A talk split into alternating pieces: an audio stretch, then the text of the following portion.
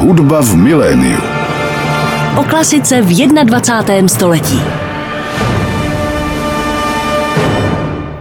Hezký dobrý den, milí posluchači. Ladíte frekvenci 98,7, posloucháte Radio Klasik Praha. No a teď začíná další díl pořadu Hudba v miléniu.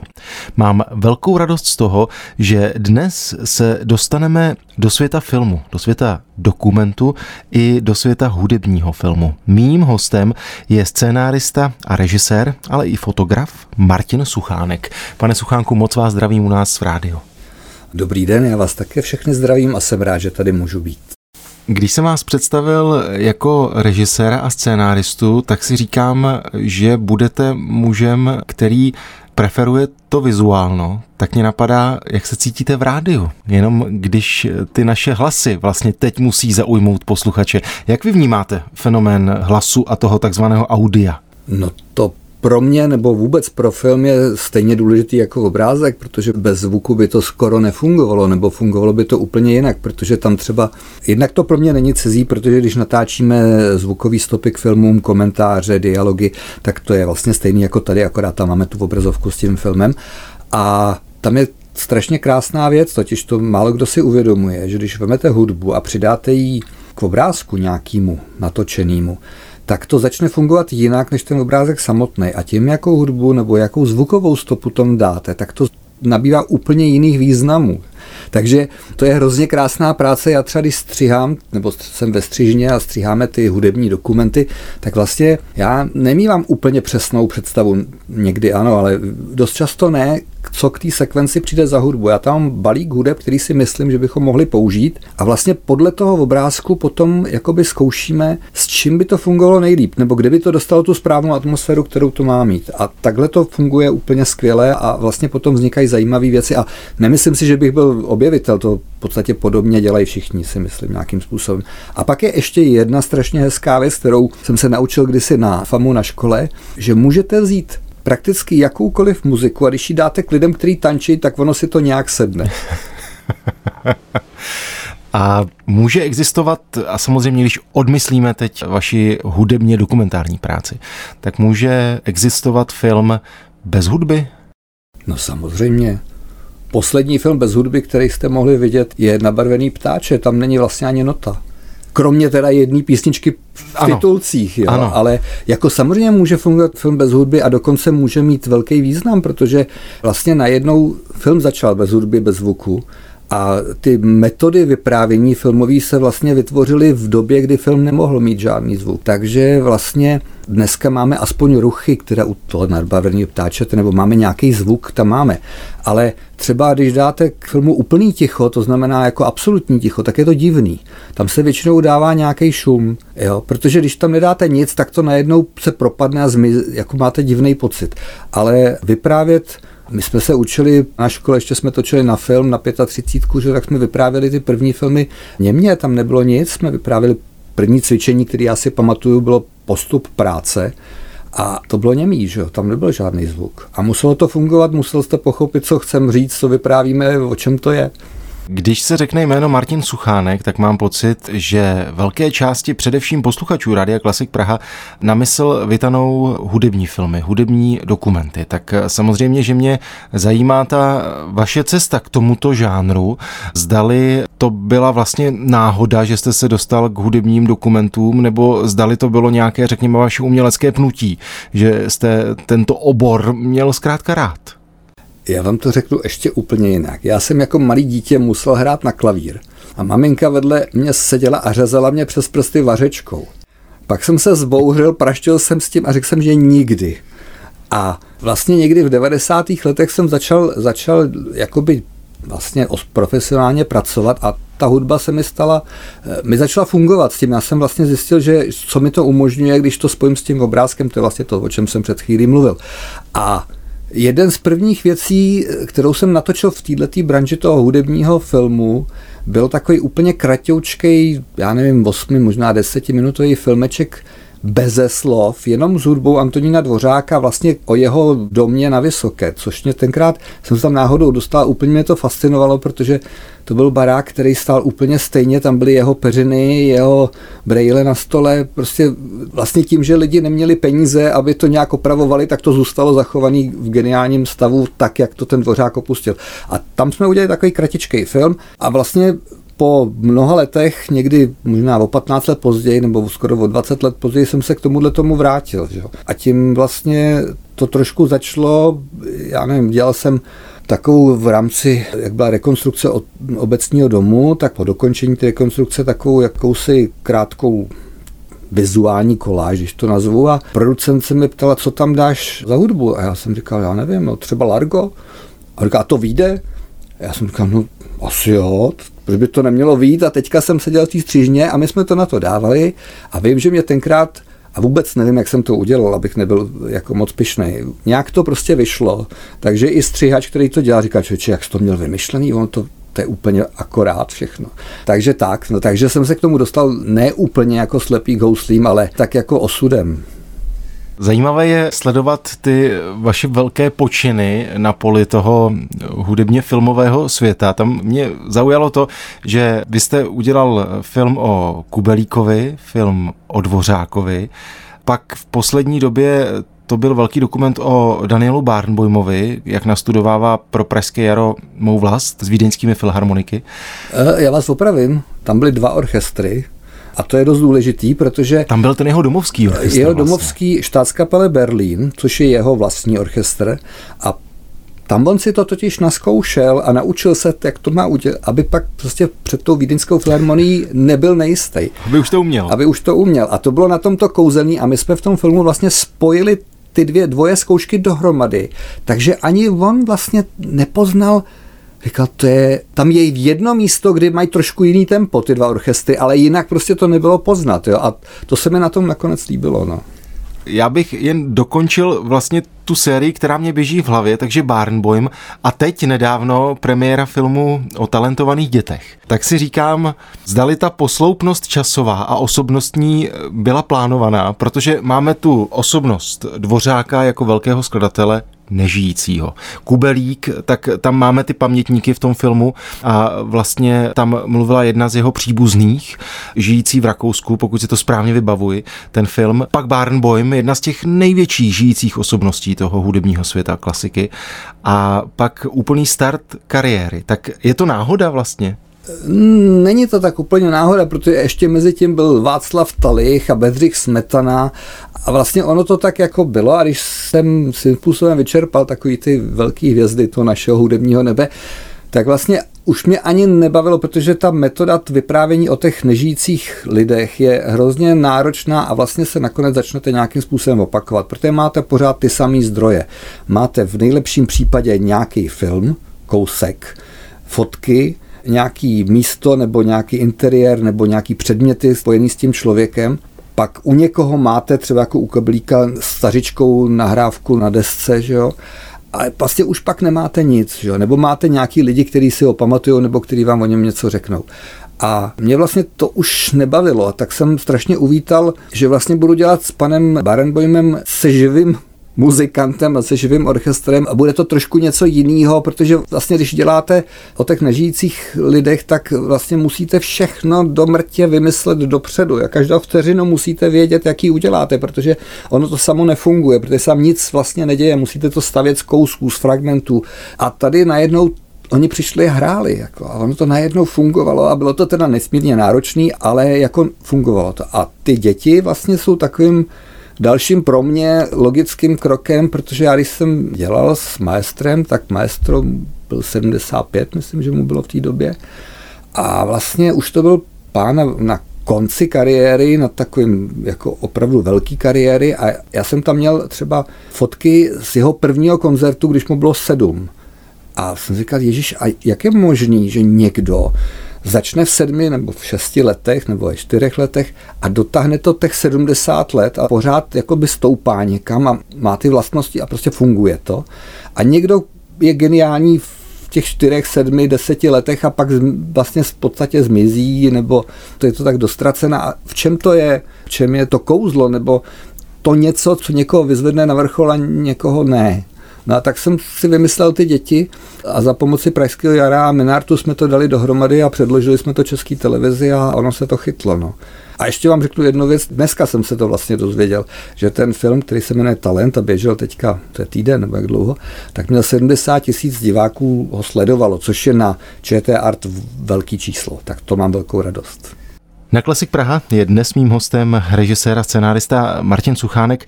Pane Suchánku, my jsme zmínili ty osobnosti Dvořáka, Smetanu, vedle toho Talicha a Kubelíka. Když se zastavím u těch skladatelů, tak před vámi je tvorba toho filmu o nich. Jak člověk vlastně uvažuje? Máte ambici vytvořit dílo, ve kterém něco objevíte, něco nového najdete ve spolupráci s muzikology, s historiky, nebo je to věc pro vás tak filmařsky zajímavá, ať už je to ta osobnost nebo ten příběh, co a to je pro vás primární? Já úplně tomu rozumím, že každý by strašně rád udělal film, dokument v této branži hudební, kde by prostě objevil něco, co nikdo nikdy neviděl, co nikdo nikdy nezná. Mně se to nikdy nepodařilo, protože jsem nic takového nenašel s nikým. A chtěl jste? Ne cíleně určitě, ale jako bylo by to samozřejmě hezký, protože pak se i ten film hezky nabízí, protože má něco, co nikdo ještě neměl. Ale já jsem vlastně si spíš řekl, že já chci vyprávět ty filmy tak, aby zajímali nejenom lidi, kteří se tou hudbou nějak žijou, nebo je to baví, nebo jsou nadšenci, ale aby chytli i lidi, kteří hudbou, zejména s klasickou hudbou, třeba nemají nic společného, který jsou úplně normální a koukají se na to jako na jakýkoliv jiný dokumentární film. A myslím si, že se mi to vlastně ve všech těch filmech dařilo a že vlastně jako nejvíc si vždycky vážím odezvy od lidí, kteří absolutně nevědí, na co se jdou dívat. Já mám souseda na chalupě a tomu jsem poslal sms hele, podívej se na nějaký film. A on říkal, a to já jsem vůbec nevěděl, že jsi režisér, ale my jsme na to koukali se zatajeným dechem celou dobu. Jo. Takže takovéhle věci mě třeba pak strašně pomůžou, protože to je jedna z těch odměn, který dostanete, jako člověk potřebuje nějakou odměnu za to, že tomu věnoval rok třeba tomu filmu. Takže u všech těch filmů jsem se snažil vlastně vyprávět příběhy nebo příběhy těch osobností nebo příběhy té doby, tak, aby byly zajímavý pro kohokoliv a aby byly struhující. A snažil jsem je vždycky najít klíč nebo najít metodu, jak je vyprávět zajímavě a hlavně zábavně, aby to prostě neusnulo na nějakým právě muzikologickým rozboru nebo na nějakých úvahách o tom, co by kdyby, kdyby nepotkal tamtu, tak co by složil. A vlastně se mi to dařilo a tam je hrozně hezký příklad filmu, který jsme ještě nezmiňovali a ten film se jmenoval Adie Mozart. A byl to film, který vlastně vznikl na základě toho, že Zdeněk Máler, který ho teda já si nesmírně vážím jako geniálního propagátora čehokoliv, tak on napsal pro rakouskou televizi seriál o Mozartových pobytech v Praze, to byl velký scénář, ve kterém vystupoval asi 26 nebo kolik postav. A teďka tam se to nechytlo, prostě se to zrušilo celý ten projekt. A on ten scénář měl napsaný a já jsem se k němu dostal prostřednictvím Jirky Hubače, producenta, jestli by s tím nešlo něco udělat. A já jsem začal tenhle ten film předělávat na dokument, kde vystupovala jedna herečka, Mozartově ruce, to jsem byl já, a tři vnitřní hlasy. A já jsem vždycky tohle to musel dělat s panem Malerem, protože on byl nesmírně zarputilý člověk, jako který dotek na jeho dílo byl nesmírně odvážným činem. A vždycky jsme seděli spolu a já jsem mu převyprávěl vždycky tu jednu sekvenci, jak jsem ji vymyslel, jak to budu točit. A nakonec z toho vznikl, myslím si, hezký film, který je trošičku jiný než ty ostatní, protože je víc hraný, protože jsme vlastně tam tu postavu té Josefíny opravdu jakoby nějakým způsobem vyprávěli jako pomocí herečky Petry Jugmanový, která ji stvárnila krásně a naučila se dokonce krásně zpívat jednu z. A vlastně ten film vzniknul tímto způsobem. Zase jsme vyprávěli nějaký fragment nějakého života a pořád to bylo o tom příběhu toho Mozarta, té Josefíny. A ta hudba, ta tam byla jako samovolně, ta tam byla jako součást toho příběhu a vlastně to je nejhezčí, protože ve filmu, když je dobrá muzika, tak si ji neuvědomujete, tak nevíte, jaká tam byla, protože když je dobrá, tak tam má být a je to součástí toho vyprávění. Zmínili jsme tři skladatelské osobnosti, Dvořáka, Smetanu, Mozarta. Byly to A teď čistě filmařsky, když odmyslíme tu hudbu samotnou, byly to výrazné osobnosti pro příběh filmový? Jako pro mě je, byl, je a vždycky bude nejsilnější příběh Antonína Dvořáka. Protože to je klasická pohádka, jak hloupý Honza ke štěstí přišel. Jako zlehčuju to, samozřejmě není to tak, ale vlastně to bylo nejkrásnější práce a tam se vlastně ve světě dost, jsem tenhle ten film získal jako strašně velký úspěch, protože ho koupila BBC a jakmile ho koupila BBC tenkrát, tak to koupilo strašně moc evropských a světových televizí a, a bylo to jakoby opravdu z hlediska tohohle komerčního nebo prodejního úspěchu to bylo opravdu podařený. A ten příběh toho dvořáka, já jsem si nemusel dovymyslet vůbec nic. Já jsem prostě vzal ten jeho život tak, jak byl a vlastně jsem mu jenom vyprávěl. Od začátku do konce. A jenom jsem to vyprávěl snad dobře. Jo? A to je vždycky důležitý, protože ten příběh je sám o sobě geniální a není potřeba k němu hledat nějaký e, jako složitosti a nějaký podpůrný, výtvarný nebo jaký vyjádření. Jde o to vyprávět ten příběh dobře, srozumitelně a přitom hezky výtvarně. A to bylo všechno a ten se dělal úplně nejlíp. No, takže záleží strašně na tom příběhu toho samotného člověka, na jeho osobnosti. Martin Suchánek, režisér a scénárista, je dnes mým hostem. Povídáme si o jeho filmech, především o jeho hudebních dokumentech. Pane Suchánku, my jsme zmínili osobnost Daniela Barnboima, což je člověk, který je na ty kamery zvyklý. Tak předpokládám, že se nestyděl v úvozovkách, ale říkám si, zdali vás nechal nahlédnout eh, vlastně do všech těch svých místností v úvozovkách? Nebo zdali byla místa, kdy řekl, a teď už ne, teď už chci pracovat, teď chci odpočívat. Eh, jak to bylo u takovéto osobnosti? To bylo na tom filmu to nejtěžší. Se k němu nějakým způsobem propracovat, dostat. Jo. Za prvé, úplně na začátku, já jsem, když mě to nabídli, já jsem říkal, fajn, strašně rád, ale chci se s ním na 10 minut setkat dřív, než začneme točit protože já potřebuji vědět, jestli s tím člověkem si nějakým způsobem nebudeme vyloženě protivní, že on prostě to bez té vazby vlastně lidský to nemůže fungovat nikdy, jako to vždycky skončí nějakým fiaskem. Mezi námi nebo mezi mnou a jim stála jeho manažerka, producentka a tam mi prostě nedovolila jediný setkání. Prostě to nešlo.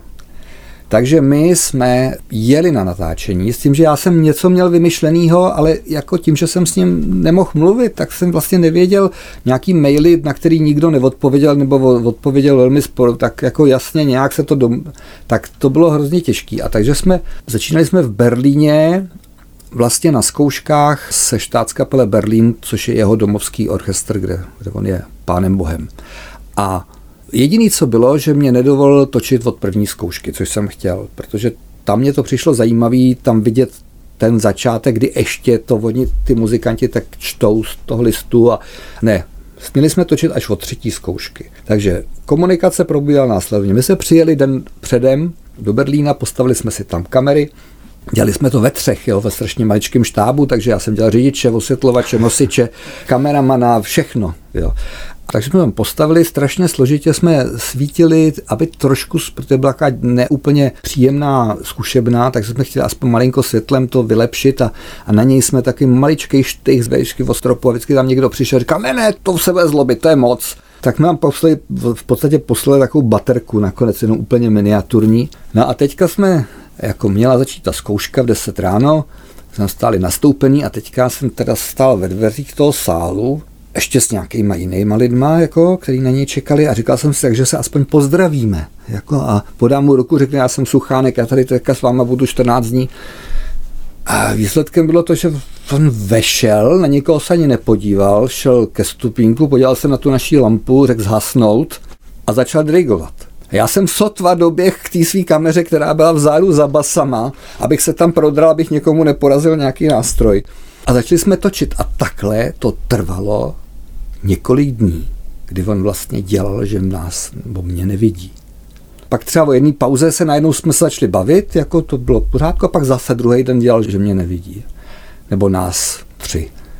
Jak se člověk cítí? Strašně, strašně. To bylo úplně, já jsem byl teďka a pořád jsem se snažil, protože telefonicky to nešlo, tak jsem psal té producence, té manažerce jeho, kdy uděláme, potřebuji udělat s ním nějaký rozhovor. Byli jsme, měli jsme na začátku přes ty maily a já jsem dokonce za ní jel do Berlína 10 na 4 hodiny, abych jí ukázal, abych jí vysvětlil to a tak mě, tam jsme slíbila, že s ním domluví dvě interview, jako během toho natáčení.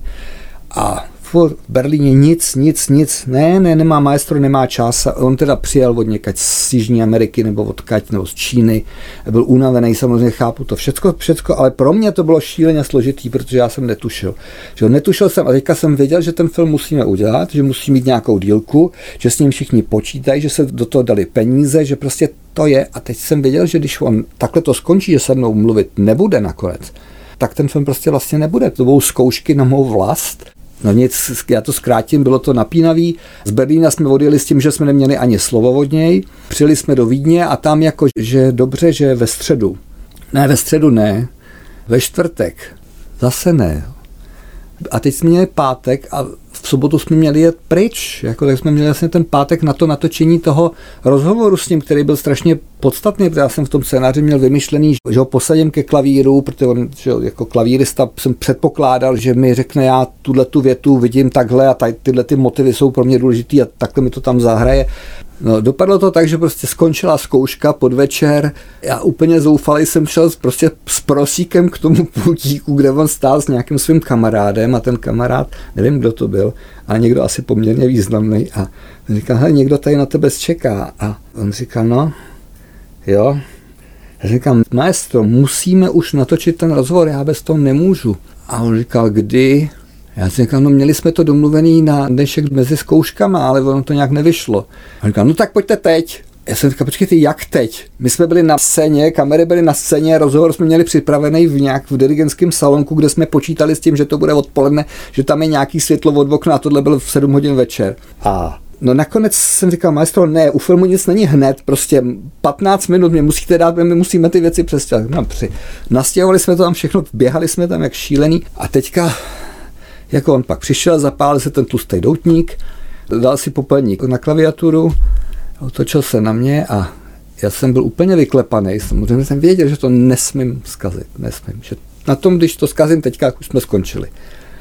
A měl jsem teda připravený nějaký otázky, teďka předtím jsem říkal, čím já mám začít, tady mám tohle, mám začít, a pak jsem říkal, ne, já prostě nebudu o tom přemýšlet, stejně nevím, jako co je lepší, tak začnu tím, co tam mám napsaný jako první. A jako první jsem měl napsanou otázku, která navazovala na to, že Smetana ztratil sluch v komentáři, že napsal mou vlast v podstatě neslyšící a chtěl jsem se zeptat, jaký to je pro muzikanta, když přijde o sluch. Jenže jak jsem byl tak vynervený, tak jsem se splet a řekl jsem, maestro, can you imagine how the musician can feel when he loses her?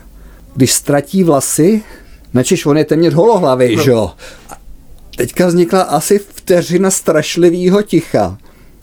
A já jsem se hned opravil, samozřejmě hearing, jsem prostě, jsem to, jsem to prostě opravil a vlastně jsem si nakonec se ukázal, že to bylo to nejlepší, co jsem mohl udělat, protože on tím pádem ztratil nebo mě přijal za svýho prostě jako člověka, který taky dělá chyby a začal si se mnou povídat a začal si se mnou povídat tak, jako bych já byl jako chlap, který o tom opravdu něco ví, což není tak úplně pravda. A vlastně vzniklo z toho bezvadní povídání, pak jsme se do toho zamotali ještě tak, že se vlastně zjistilo, že on neví, o čem ta má vlast je. On nezná ten Smetanův text. Tak jsme mu do rána přeložili. Teď jsme ho přinesli, on si to přečet a pak jsme natočili ještě jedno povídání. Takže nakonec všechno dobře dopadlo. Ten film si myslím, že je povedený, aspoň pro muzikanty je to podle mě, to je škola dirigování. Takže jsme mu dali ten text, on se, jako, pak to bylo v podstatě velmi přátelský už všechno, to ne, nechci říct nepřátelství, ale to napětí nebo ten nezájem jakoby zmizel a z toho mýho záměru, že bude hrát na klavír, ty jednotlivé věty a že prostě něco a uděláme z toho jako introdukci vždycky k té větě, tak on řekl, že na klavír hrát teda nebude v žádném případě. A jediný, co se stalo, že tam vlastně se takhle otočil s tím cigárem a zabrnkal tam dvěma prstama motiv Vltavy a pak tábor. A to jedním prstem a ještě se uklik. Ale vlastně i tenhle ten moment stačil na to, aby člověk pochopil, že když je někdo velký muzikant, takže nemusí používat všechny prsty a všechny ruce, že tím jedním prstem takhle vzadu za sebou taky řekne to, co chce. Mě by zajímalo, co vám běželo v hlavě v tom obecním domě, když jste měl za sebou to natáčení, když jste natáčel v Berlíně se kapele a potom ve Vídni s vídeňskými filharmoniky a pak celý ten cirkus v úvozovkách přijel do Prahy a zahájil to Pražské jaro. Předpokládám, že jste u toho byl. Byl jsem tam tak, samozřejmě. Eh, co vám ten večer běželo hlavou? To je těžká hrozně otázka. Já jsem nakonec celý ten film, a ono mě to trošku provází v těch ostatních. Já jsem to celý nakonec byl jako hrozně vlasteneckou věc, takový to, co se dneska už nenosí. Jo ale že jsem si vlastně uvědomil, že on, nechci říct jaký národnosti, protože je celosvětový člověk, vlastně pochopil tu českou muziku, pochopil ten důvod, proč to ten Smetana napsal a pochopil, jak se to má hrát, nebo jak si myslí, že se to má hrát. A dokázal to jako, jakoby prezentovat a nejenom tady teda pozor, on s tím jezdil na turné po Evropě, jo, takže my jsme byli v Paříži, my jsme byli v Německu, takže on najednou si to vzal za svý a řekl tam v tom filmu jednu krásnou věc, já neznám jiný národ, který by měl vlastní skladbu o svý zemi. A to bylo pro mě jako hrozně silný a taky tak jsem ten film celý jako cítil, že to je důležitý nejenom pro muziku nebo pro hudební publikum, ale že to je důležitý pro celý náš, naší zemi. V našem vysílání na frekvenci 98,7 teď posloucháte pořád hudba v miléniu. Mým hostem je scenárista a režisér Martin Suchánek. Pane Suchánku, my jsme zmínili osobnost Daniela Bahrnbojma, pouštili jsme si ukázku z filmu o něm. A teď bych se rád zastavil u těch talentů, které jsou na Prahu svých kariér. Tak zmínili jsme tu velkou osobnost Daniela Barnboima, to jeho mistrovství. A teď vlastně ten minulý rok, nebo předminulý rok, jste sledoval pět nebo šest malých dětí, které možná taky chtějí být tím Barnboimem nebo někým jiným. Tak mě by zajímalo, co pro vás znamenalo to sledování těch malých dětí, které je každé jiné? Netušíme, jak na tom budou za těch 40 roků, ale co pro vás to sledování znamenalo? Já jsem vlastně hledal cestu nebo možnou cestu, kdy dítěte nebo talentovaného človíčka, který dostal do vínku tu obrovskou muzikálnost a hudební sluch a a dostal dokonce k tomu ještě jakousi, já tomu říkám posedlost, protože ty děti prostě musí hrát, nemůžou bez toho žít. A chtěl jsem jakoby sám pro sebe najít faktory nebo najít to zdůvodnění, proč někomu se podaří mít takovou kariéru jako ten Daniel Barenboim od sedmi let, kdy on hrál poprvé před velkým publikem až do těch 75, kdy jsme se s ním rozloučili tady v Praze. A jako co vlastně je k tomu potřeba, nebo co to ovlivňuje, co je ten komplex těch faktorů, který vlastně umožní, aby takováhle kariéra hudební vznikla. A vlastně jsem si k tomu vybral děti, dneska už jsou to mladí muži a sleční, někteří z nich, který nejdřív jsem se s nimi musel seznámit, nějakým způsobem se dohodnout, že něco takového uděláme. A vlastně z začátku jsem nevěděl, pro mě byli cizí, že já jsem se s nimi, já jsem slyšel nějaké jejich nahrávky nebo viděl někde na YouTube něco, co kde předvedli, ale jinak jsem o nich nevěděl prakticky nic. A byl to takový postupný oťukávání a celý ten film já jsem začal tím, že jsem za nima šel o Vánocích, kdy měli doma stromeček a každému jsem dal vlastně jednu otázku a sice, jaký je tvoje největší přání? Ta otázka není moje, to kdy si vymyslel můj učitel pan Špáta, geniální dokumentarista, ale já jsem ji použil v tom smyslu, abych se od něčeho odpíchnul, abych věděl, co ty děti vlastně si myslejí, že můžou dosáhnout, nebo kam to můžou dovést a potom vlastně začít někde na té realitě, která dneska je. No a bylo to hrozně zajímavé právě z toho důvodu, že každý to dítě bylo jiný. Byla tam Nora Lubodová, klavíristka, který bylo tenkrát, myslím, 9 nebo 10 let. Honza Čmejla, klavírista, který mu bylo 16, pak tam byli Eda Koller, který mu bylo 17, houslista. A když jsem u něj byl poprvé, tak jsem objevil, že má ještě bratra, který je o pět let mladší a který taky hraje na housle. A pak jsem si říkal, no to by ho tam měl přidat do toho, když on, to, to je zajímavý, že tam budou dva bráchové. Že? A ukázalo se jako výborný nápad, že to fungovalo, že prostě ty dva kluci tam mají každý jinou polohu. A pak tam byla Adéla Řehořová zpěvačka nebo pěvkyně, abych se jí nedotknul. A ta zase byla úplně z jiného prostředí, jinak k tomu přistupovala. A takže vlastně jsem nakonec zjistil, že stejně nevím, co je všechno potřeba k tomu, aby člověk udělal hudební kariéru. Protože se to nedá odhadnout, ale vím jednu věc, že když to někdo jakoby dělá a dělá to s tou největší vášní, jaký je schopen, tak to dost často k něčemu vede. Jo? Jestli se to nakonec podaří prostě převést opravdu k těm světovým podím, to nikdy podle mě nikdo neodhadne a to i v tom filmu zazní, že vlastně potřebujete všechno a ještě kousek štěstí jo, a, a náhody a prostě.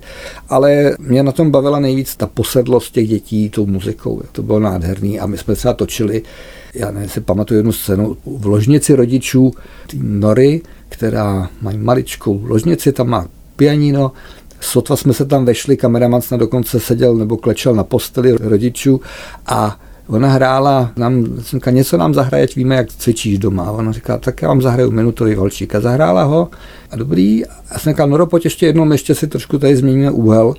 A najednou to zahrála po druhý. A najednou už to nebyl ten valčík od toho dítěte. A najednou to byla prostě muzika. A my všichni tři, jak jsme tam byli, se nám zježily ty chlupy na těch rukách, což se stává, když uslyšíte něco velkého. A věděli jsme, že najednou to nejsou noty. Najednou ona udělala ta malá holka najednou udělala velkou muziku a to bylo geniální. Zajímala by mě ještě jedna věc, když jsme zmínili to, jak probíhalo natáčení s Danielem Barnboymem, tak mě samozřejmě zajímá ten ekvivalent s těmi dětmi. Tak nabízí se otázka studu, na druhou stranu ty děti už dnes žijí v době, která je totálně vizuální a jsou zvyklí, že ta kamera doprovází mobilní telefony rodičů a podobně. Tak jak vnímali tu kameru a ten štáb? Když jste zmínil tu malou ložnici, tak to nebyla standardní situace. No v podstatě byla, protože my jsme, my tyhle ty věci děláme vždycky ve strašně malém štábu, takže tohle jsme dělali opravdu ve třech, jako a víc nás nikdy nebylo, protože to jednak na to nejsou peníze, to je první podmínka, protože samozřejmě někdy by bylo lepší, kdyby tam byl ještě jeden člověk navíc. A pak někdy to ani mechanicky nejde a já vlastně ani nemám moc rád ty velký party, kdy tam stojí čtyři osvětlovači někde a vlastně, když stejně potřebujete pohnout lampou, tak si musíte tam skočit sami, protože oni jsou za rohem. Takže tohle to vznikalo vlastně tak, že to bylo velmi intimní, to natáčení celý, nikdy jsme nic velkého neinscenovali, nebo nebyli jsme, nedělali jsme nic, co by ty děti neprožívali denně, jo. takže tam jediný, co možná malinko bylo, že to je pro každého těžký mluvit před kamerou, jako mluvit ne do kamery přímo, ale třeba ke mně a když ví, že ta kamera na něj míří, tak to z začátku někde byl takový lehký ostych, ale v zásadě oni i v tom věku malým už jsou svým způsobem otrkaný, jsou zvyklí, že jak jste říkal na to, že někde na ně něco kouká, někde něco točí, byli na nějakých soutěžích, takže už tam něco museli někdo, někdy se jich někdo na něco ptal. Takže tohle to jako si myslím, že vůbec problém nebyl. Tam největší problém u tohohle toho je nastolit takovou jakousi důvěru nebo atmosféru, kdy to dítě vám řekne něco za sebe opravdu, protože tam někdy cítíte, že tam jsou jako nějaké odpovědi, které už kdysi použili, že něco jim někdo řekl a musíš tam říct tohle, až to, takže to tam cítíte a to vždycky je falešný, že to nikdy, málo kdy se to podaří, aby se tom zapojilo jako organicky a netrčelo to z toho, stejně pak to ve střižně většinou vyhodíme. Takže důležitý bylo, aby ty lidi, děti byly bezprostřední a aby nakonec to necítili jako, aby spolupracovali. No já to neumím líp říct, protože to je stejně jako my dva, když tady spolu sedíme a podíváme se na sebe, tak oba víme, že mluvíme o stejné věci, nebo si myslíme, že já myslím, že vím, na co se ptáte a myslím si, že vy víte, co vám chci říct. Takže tohle to je asi nejtěžší. Jo, ale ono to, je, to neplatí jenom o dětech, ono tenhle ten jakýsi vztah mezi tím, dejme tomu, říkám tomu režisér, ale je to prostě člověk, který tam zprostředkovává ten kontakt mezi kamerou a tím dítětem. Je to stejný u dospělého nebo u dítěte, jako ten dospělý se taky může zašprcnout a neřekne vám nic, a nebo řekne něco, co vlastně nemá smysl použít, protože tomu nevěříte. Že? Takže tak asi. Běželo vám něco hlavou v rámci natáčení s dětmi i z vašeho soukromého života, protože vím, že máte dceru, která se také věnuje muzice, je zpěvačka, tak viděl jste tam nějaké paralely? Jako viděl jsem tam, samozřejmě já jsem byl hrozně opatrný, protože jsem se chtěl vyvarovat chyb, který jsem udělal s mojí dcerou, který jsem ona někde cvičila, já jsem furt na ní vždycky přes jsem je to falešný, jsem zařvala a ona to strašně těžce nesla, že jo? takže jako jsem byl hodně opatrný, abych neřekl něco, co se toho dětský duše hudební můžu dotknout, protože víte, jak to je, když vám někdo schodí ty hračky do kanálu, tak je blbě sbíráte potom, jo? a u té hudby, která je opravdu jenom ocitu a abstrakt vlastním nějakým zážitku je to o to citlivější. Takže moje dcera to naštěstí přežila, ty moje poznámky a dostala se z toho a dneska docela si myslím dobře zpívá, takže se jí aspoň něco z toho splnilo. No. My si v závěru dnešního dílu pustíme ukázku z desky, kterou natočila společně se svými hudebními kolegy, ale ještě je tu má poslední otázka, ta se nabízí. Nedávno tu byla premiéra filmu Talent je dar, tak máte už teď něco v hlavě, co byste rád zpracoval, nebo možná už na něčem novém pracujete? Já mám před sebou takový jeden opravdu velký úkol, který už si nesu 10 let a sice eh, film o mém tátovi Vladimíru Suchankovi, malíři a grafikovi, jsem začal eh, připravovat nebo dokonce natáčet asi před 12 lety a nikdy jsem nesebral sílu a energii ho dokončit, protože dělat film o svém otci je hrozně těžký, protože vždycky tam je něco, co může skřípat, nebo on se vidí jinak, než ho vidím já. Je to velmi intimní vztah složitý, který jsem nedokázal nikdy zpracovat, tak abych se do toho pustil. A tím, že táta zemřel, tak si říkám, že to je prostě moje povinnost tenhle ten film udělat a udělal jsem zatím takovou malou ukázku a čekám, že prostě během roku, dejme tomu, si myslím, že bych se na to vrhnul a, ten film udělal a udělal bych ho tak, že ho vlastně budu vyprávět já o něm. Je to jinak neumím. Já jsem moc rád, že dnes jsem si mohl v pořadu Hudba v miléniu vyprávět s režisérem Martinem Suchánkem. Díky za tu práci, kterou děláte a těším se na další nějaký váš film. Děkuji moc. Já vám taky děkuji za pozvání, bylo to milý tady ve studiu. Díky.